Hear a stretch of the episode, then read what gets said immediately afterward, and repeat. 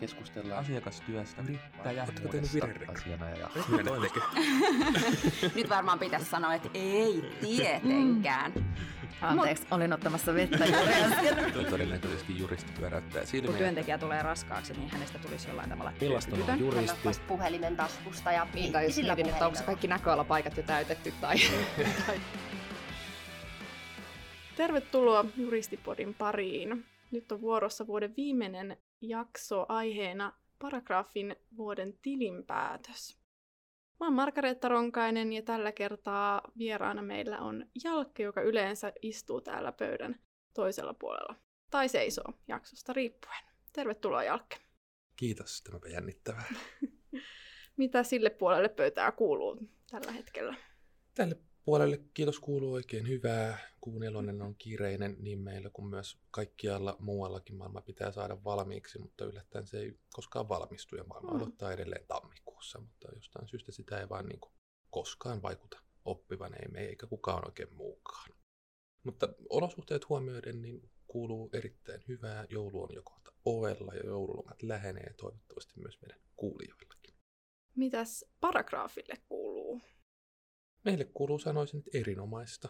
Vuosi on ollut poikkeuksellinen, kuten edellinenkin vuosi. Arvioisin kuitenkin niin, että, että vuosi 2021 on ollut täynnä toivoa ja Mm. uusia mahdollisuuksia, eikä missään tapauksessa niin dramaattinen kuin mitä vuosi 2020 oli. Et, et jos, jos tarkastellaan juristiprofession esimerkiksi työmarkkinaa, niin meillä on mennyt nyt syys- ja lokakuussa avoimien työpaikkojen määrät rikki ihan poikkeuksetta, siis jo, ja tarkoitan nyt siis niin kuin kaikkien aikojen ennätyksiä, että työmarkkina voi hirveän hyvin, huolimatta siitä, että omikron lähestyy. Sen vaikutuksia ei nyt välttämättä osaa kukaan vielä tässä kohtaa arvioida, mutta sanoisin, että paragraafilla juristiprofessiolla kokonaisuudessaan menee erinomaisesti. Kiva kuulla. Miltä juristiprofession työelämä on näyttänyt tämän kuluvan vuoden aikana? Se on ollut erityinen ja, ja poikkeuksellinen, ihan niin kuin jos lähdetään siitä, että millä tavalla töitä on tehty ja kuinka paljon on, on ihmisiä rekrytoitu tehtäviä, miten työnkuvat on muuttunut. Useammassa jaksossa tänä vuonna puhuttu esimerkiksi etätyöstä, sen aiheuttamasta kuormituksesta, työtehtävien muutoksesta, tämän tyyppisistä kysymyksistä ja miten ne on niin kuin ehkä meillä, meillä erityisesti havaittu on, on tietysti ensinnäkin se, että tämä on ollut niin kuin työhaun kannalta poikkeuksellisen vilkas vuosi.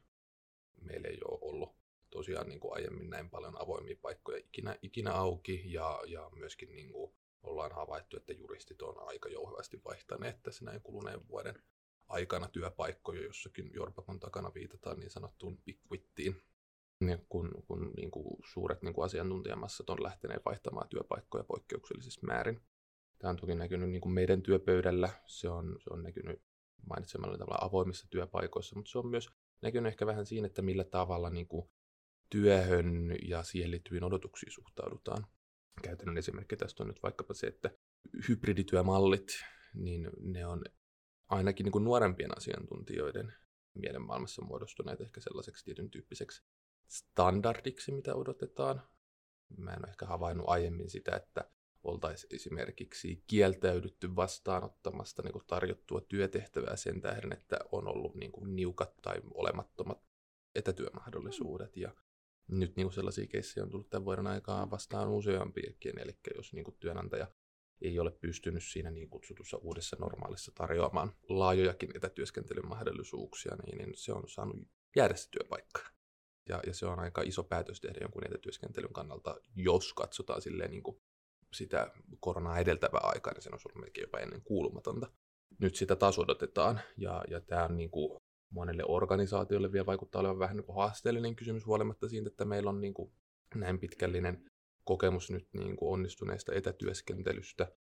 Se, mitä keskustelua mä oon käynyt niin kuin ehdokkaiden kanssa ja työnantajien kanssa, niin ei ole niin kuin kukaan raportoinut niin kuin mitään poikkeuksellista droppia esimerkiksi työn tuottavuudessa. Päinvastoin on ehkä jopa koettu, että niin kuin sellaisen vaativan ajattelutyön tekeminen kotioloissa on saattanut olla monin paikoin helpompaa, mutta että sitten taas se kritiikki on kohdistunut enemmän siihen työyhteisöön ja niin kuin siihen niin kuin sosiaaliseen kanssakäymiseen, mikä ei sitten kuitenkaan, niin kuin, tai sen fasilitoiminen tuolla videoyhteyksien välityksellä, niin on, on ihan haastavaa ja sitten niin liittyy myös tällaisia käytänteitä, että kaikissa organisaatioissa esimerkiksi olla vaikka videot päällä, joka sitten vielä niin kaventaa tavallaan sitä vuorovaikutusta tietyllä tavalla entisestään.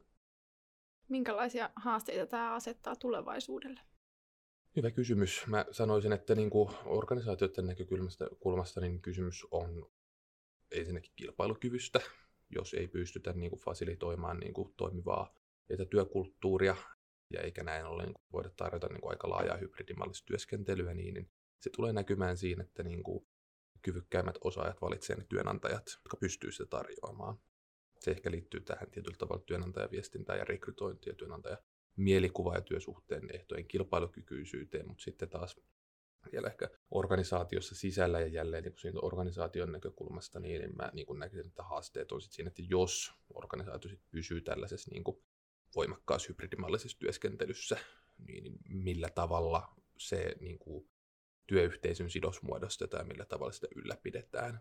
Et mä näen niin tällaisessa etätyöskentelyssä se keskeisin riski on se, että voiko sanoa sillä tavalla niin kuin, muutenkin niin kuin, ehkä ekstroversio taipuvat niin kuin persoonallisuudet ja sellaiset henkilöt, kenellä on niin kuin käyttäytymisen taipumuksista muutenkin löytyy tietyllä tavalla sellainen niin kuin voimakas, voimakas niin kuin vaikuttaminen ja, ja verkostoitumisen halu, niin, niin löytää kyllä keinot niin kuin vuorovaikuttaa ja, ja pitää yhteyttä niin kuin kollegoihin, mutta sitten taas sellaiset asiantuntijat, kenellä niin kuin taipumukset voi, voi olla enemmän suorituskeskeisiä ja ei ole niin, niin kuin voimakasta halua olla vaikuttamassa asioissa ja voi olla taipumus introversioon, niin kuin tällaiset asiantuntijat voisit jäädä oikeasti niin kuin sen etätyön seurauksena sellaiseen niin kuin rutiinityötehtävä moodiin, moodiin, vuorovaikutetaan hirveän vähän ja he sitten niin kuin, vähän niin kuin vahingossa ulkoistuu mm. siinä työyhteisöstä.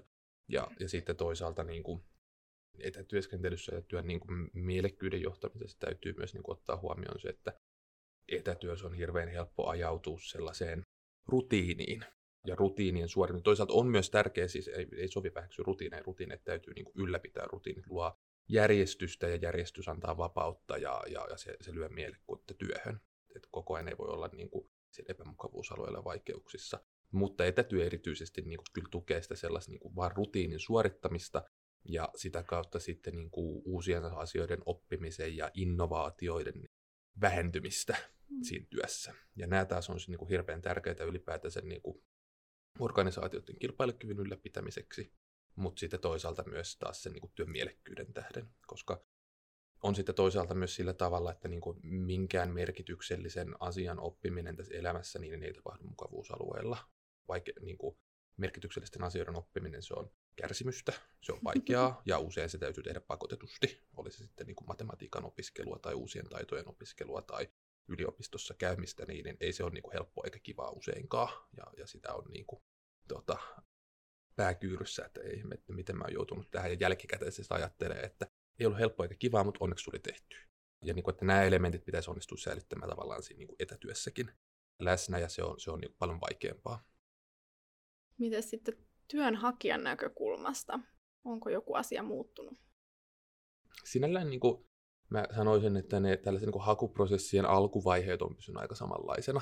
Et on havainnut, että, että yritykset on ottanut ja organisaatiot enemmän käyttöön tällaisia niin teknologisia ratkaisuja hakemusten käsittelyyn, mutta että onhan nyt aiemminkin otettu sähköisenä vastaan, että ei tässä ole enää kirjeet lähetetty pitkään aikaa.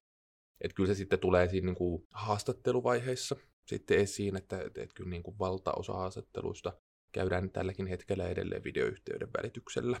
Ainakin se ensimmäinen vaihe. Sitten jos on useampi vaihe, niin, niin sitten niin kandidaatit tavataan siinä, siinä niin kärkikahinoissa niin sanotusti. Siinä on ehkä yksi, kaksi, maks kolme kandidaattia enää, niin, niin heidät sitten saatetaan tavata toisen kerran sitten siellä toimistolla. Et, et se on niin kuin ehdottomasti muuttunut mun mielestä työnhakijan näkökulmasta.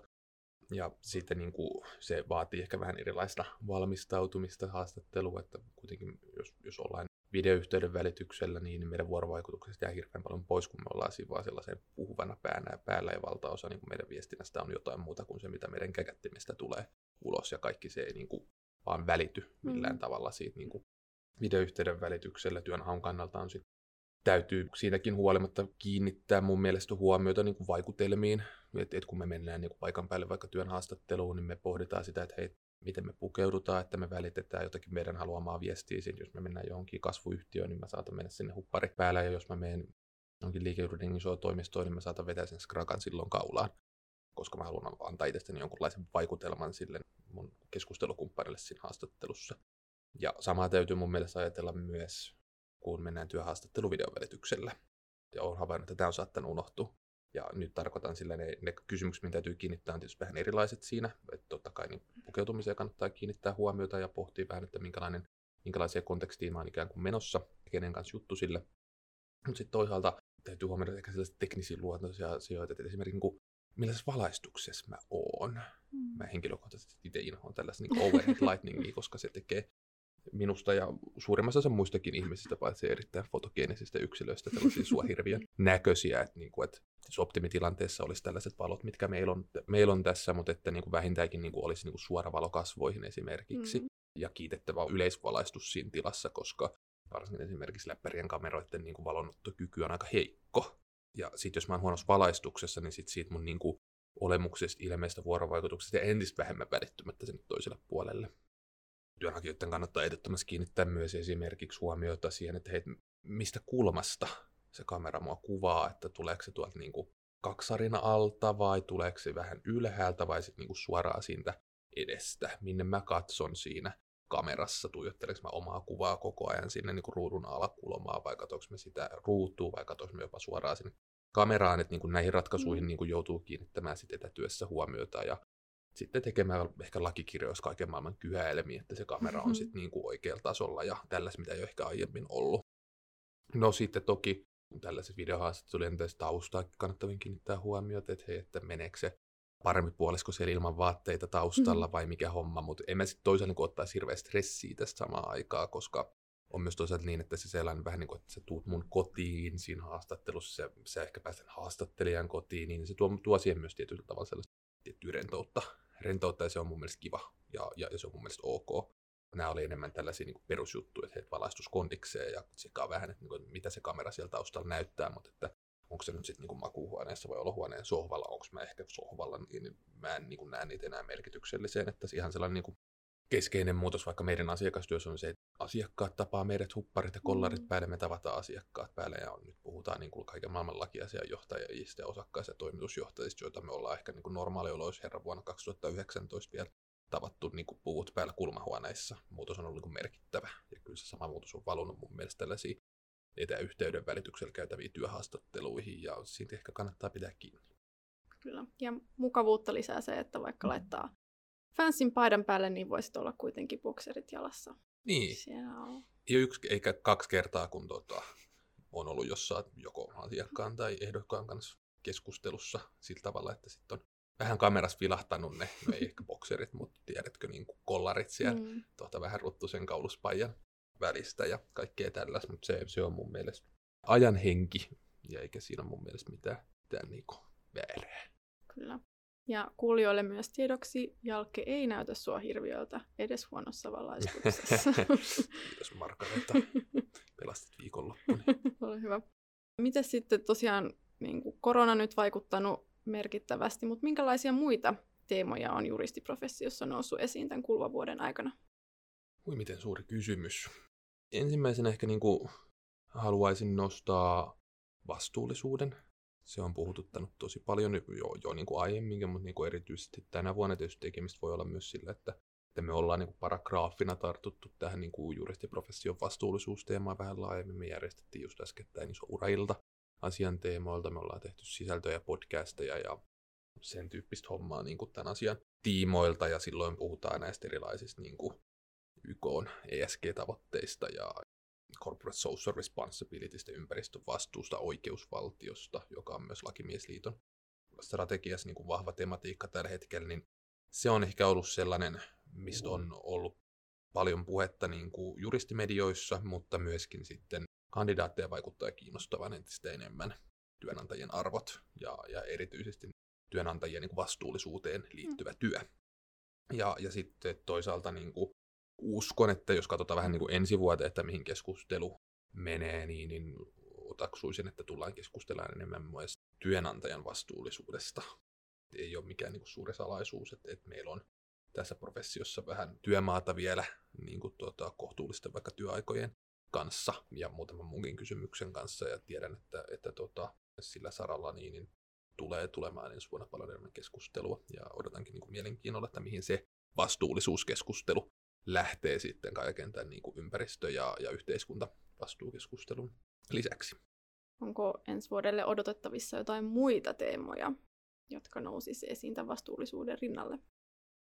Mä uskon, että tästä niin kuin monipaikkaisesta työskentelystä niin, niin keskustelu jatkuu. Et ei se ole ottanut vielä uomia, mm. että asiantuntijat on asioiden kanssa edelleen kohtuullisen yksin monessa organisaatiossa ja organisaatiot on monesti vähän hukas edelleen sen kanssa, mitä tässä tulee. Tässä kuitenkin edetään nyt vielä sitä tilaa, että vasta päästiin niin kuin etätyösuosituksista pois syksyllä ja nyt ollaan taas etätyösuosituksen piirissä ja tämä niin kuin rumpa voi vielä niin kuin hyvin jatkuu tässä Eestaassa. Itse asiassa tänään just talouselämää tuossa noin lueskelin, jossa oli, oli tota, en muista organisaatiota, mutta kun oli eläin, eläin niin kuin työeläkevakuutusyhtiön niin kuin ylilääkäri arvioi, niin kuin, että miten tähän pitäisi suhtautua ja kertoi siitä, että jos ajattelee, että tämä on ohi vuonna 2022, mm-hmm. niin tulee mm. pettymään karvaasti. Ja niin mäkin vähän niin kuin lähestyn tätä, että et ei tässä olla vielä niin kuin menossa mihinkään niin kuin vakaaseen tilanteeseen. Ja näin ollen niin kuin katsoisin, että niin kuin tämä hybridityö ottaa edelleen muotoa ja, ja, ja me tullaan varmaan näkemään niin kuin lisää uusia sellaisia innovaatioita ja ajatuksia siitä, että miten niin kuin sitä voidaan fasilitoida niin, että onnistuttaisiin säilyttämään niin kuin ne työyhteisön niin kuin parhaat puolet edelleen siinä niin kuin läsnä läsnä ja mä uskoisin, että ihan vaan niin kuin siitä syystä, että tämä meidän ammattikunta on, on kuitenkin niin kuin työntekijän markkina, niin, niin, niin työnantajat on pakotettujakin tarttumaan niin kuin siihen hybridityöhön aika vakavasti, jos he haluaa säilyttää kilpailukykyiset työnantajana. Ja näin ollen niin kuin mä uskon, että se tulee edelleen niin kuin kehittymään parempaa suuntaa sekä ensi vuonna että siitä, siitä eteenpäin, enkä suhtaudu siihen millään tavalla niin kuin, kuitenkaan niin kuin suurin varauksin, mm-hmm. koska se, että minkälaisia niin kuin, työyhteisöjä ja miten ne on muodostettu ennen niin, niin ei tarkoita sitä, että ne on niin kuin, ainoat oikeat tavat ja parhaat mahdolliset tavat tehdä ne. Että teknologia kuitenkin mahdollistaa paljon ja se tulee mahdollistaa vielä paljon enemmän ja en voi olla viittaamatta tähän vaikka tällaisen kuin metaverse-asiaan, mm. mitä nyt vaikka Facebookin osalta on uutisoitu tässä syksyn kuluessa. Että mä luulen, että niin kuin sun ja mun niin kuin seuraavan työvuosikymmenen aikana mm. niin me tullaan näkemään oikeasti ihan helppoikin käytännön toteutuksia tällaisista esimerkiksi virtuaalitoimistoista, että mä laitan mm. siinä niin kuin iisit lasit päähän mun, mun kotityöpisteellä ja yhtäkkiä niin kuin Margareta istuu siinä mun vieressä työpisteellä ja, ja sitten me painetaan nappia ja me siirrytäänkin koko työyhteisö kokoushuoneeseen pitämään aamupalaveri. Palaveri, että toki siellä on vielä niin teknologia haasteena, että tällaiset niin kuin virtuaali toteutukset niin on, on kömöjä ja, ja sitten taas sellaisesti niin kuin oikeasti niin visuaalisesti niin kuin hyvin integroituvien toteutusten tekniset vaatimukset on sellaiset, että ne vaatii sen aika stydin pöytäkoneen siihen niin kuin mm. ihan peli, pelatessakin, että, että, että se toimii sille fiksusti ja saumattomasti siistillä grafiikoilla ja kaikkea tätä, että ei, emme vielä siinä pisteessä olla, mutta että mä tiedän, että me tullaan se varmasti näkemään. Tai näin ennustan. Hmm. Kyllä. Sä oot semmoinen henkilö, joka näkee paljon työnhakijoita ja työnantajia ja siinä pallottelee näitä tarpeita ja odotuksia. Niin minkälaisia vinkkejä sä antaisit nyt tässä maailman myllerryksessä työnhakijoille ja työnantajille? No, jos lähdetään niin työnantajista liikenteeseen, niin, niin mä ehkä kannustaisin no, aika moneenkin asiaan, mutta jotta esitys pysyy nyt niin tiivinä ja lyhyenä, niin mä sanoisin ensimmäisenä on niin kuin avoimuuspotentiaalille. Et me hirveän usein tällaisessa varsinkin korkean substanssin alas, niin etsitään, etsitään sitä Liisaa tai Perttiä, joka siinä tehtävästä siirtyy eteenpäin ja hänen niin kopiotaan. Ja sitten kun ihmisluonto on kuitenkin sillä, sillä tavalla poikkeuksellinen, että ei ole kahta samanlaista Liisaa ja mm. Perttiä, ja sen niin kuin, täysin samanlaisen löytäminen on mahdollista. Ja mä joskus aina sanonkin, että, niin kuin, että jokainen rekrytointi on mahdollisuus, jos siihen vaan suhtautuu sellaisena. Mm. Ja tarkoitan sitä sillä, silloin, että hei, et, et lähdetään mieluummin niin kelaamaan sitä rekrytointia siitä, että mihin kaikkien tässä on niin kasvumahdollisuuksia sen lisäksi, että mitä kaikkea me just nyt tällä hetkellä tarvitaan, mutta että hei, mistä muustakin me voitaisiin tässä näin hyötyä. Ja tarviiksen olla just tällainen tyyppi, että se voi menestyä tässä tehtävässä. Että niin kuin mä kannustan tietoisesti laajentamaan sitä ajattelua silloin, kun pohditaan, että hei, että kuka me siihen hommaan halutaan. Ja sitten mä kannustaisin myös niin työnantajia läpinäkyvyyteen rekrytointiprosesseissa. Ja siinä niin kuin erityisesti niin kun tehdään niin kuin arviointia niin puolueettomuuteen. Ja, ja tarkoitan tällä sitä, että meillä on hirveät määrät erilaisia kognitiivisia vinoomia, kun me rekrytointitilanteissa arvioidaan jonkun ihmisen soveltuvuutta ja, ja niin kuin hyvin yksinkertainen tapa, että millä me pystytään ikään kuin torjumaan niitä omia kognitiivisia vinoumia on tietysti se, että me tullaan ylipäätään tietoiseksi siitä, että mitä ne ovat. Kannustan asiaan ehdottomasti mm. tutustumaan. Voidaan joskus tehdä ehkä niistä jaksokin. Ähm, mutta sitten myös niin kuin valitsemaan niin kuin sellaiset arvioinnin menetelmät ja keinot, jossa niin kuin kandidaateista saatava tieto olisi tietyllä tavalla objektiivista ja mahdollisimman yhtäläistä, ja sitä arvioidaisiin myös niin kuin neutraalilla tavalla. Ja henkilöarvioinnit on esimerkiksi tutkitusti sellainen keino, että millä pystytään lisäämään läpinäkyvyyttä, koska siinä kandidaatit ymmärtää, että tämä on validoitua testausta, joka niin kuin kaikille teetetään ja kaikki arvioidaan niiden samojen kriteerien pohjalta. Ja sitten taas niin kuin työnantajapuolelle, niin, niin se on nimenomaan sellaista niin kuin yhtenäistä objektiivista dataa, joka parhaimmillaan sitten vielä käsitellään jonkun kolmannen kanssa läpi.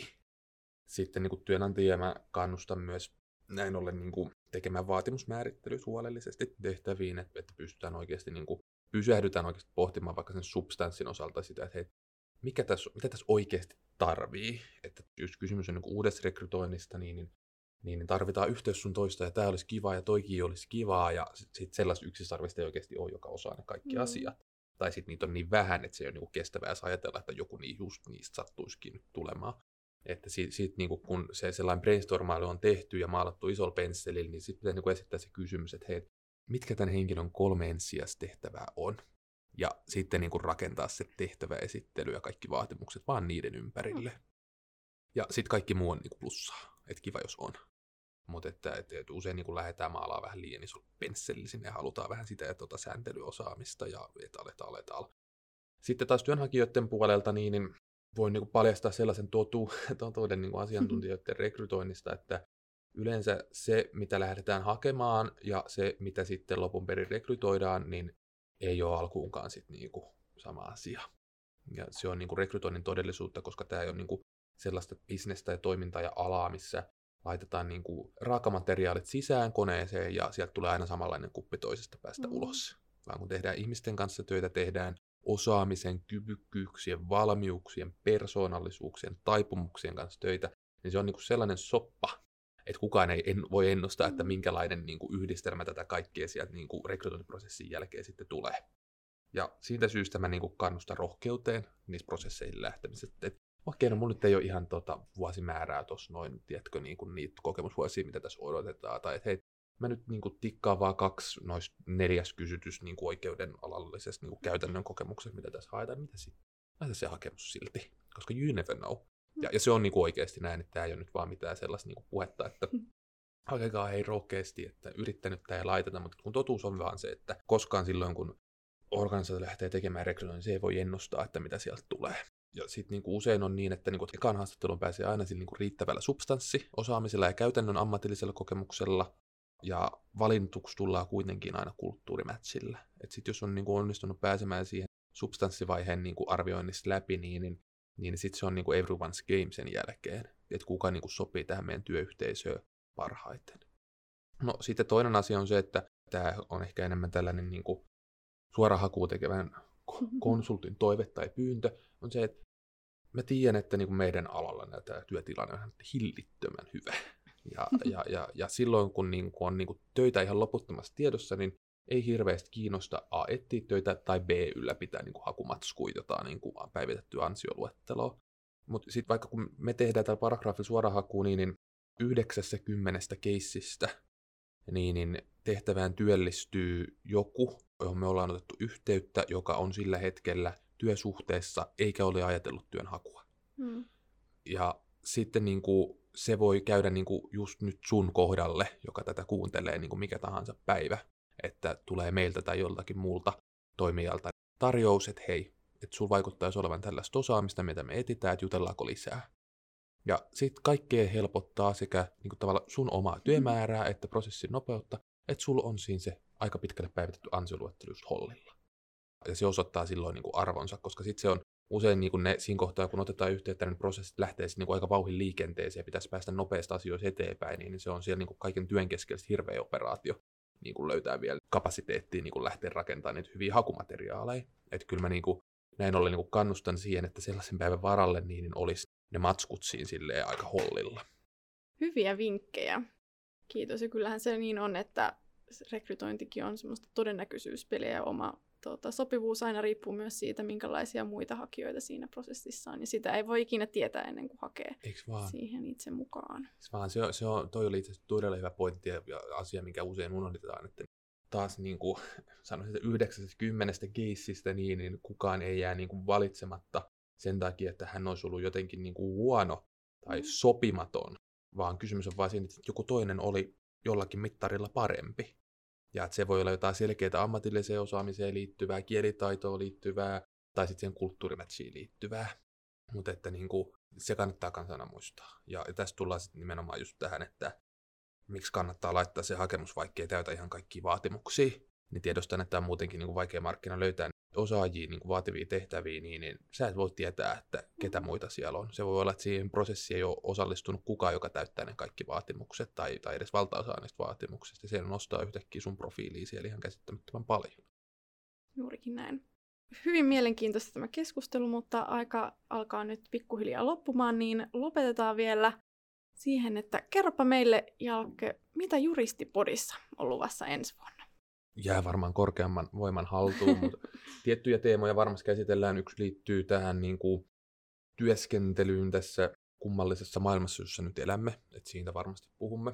Ää, alkuvuodesta aloitetaan varmaan tällaiselle pikkuit-tyyppiselle jaksolle ja pohditaan vähän niitä niin kuin syitä, että miksi, miksi tällaiset isommat eventit ja muutokset omassa henkilökohtaisessa elämässä tai sitten niin kuin laajemmin yhteiskunnassa niin kuin nyt on, niin niin saakin tällaisen niin kuin, työpaikan vaihdokset ikään kuin aikaan.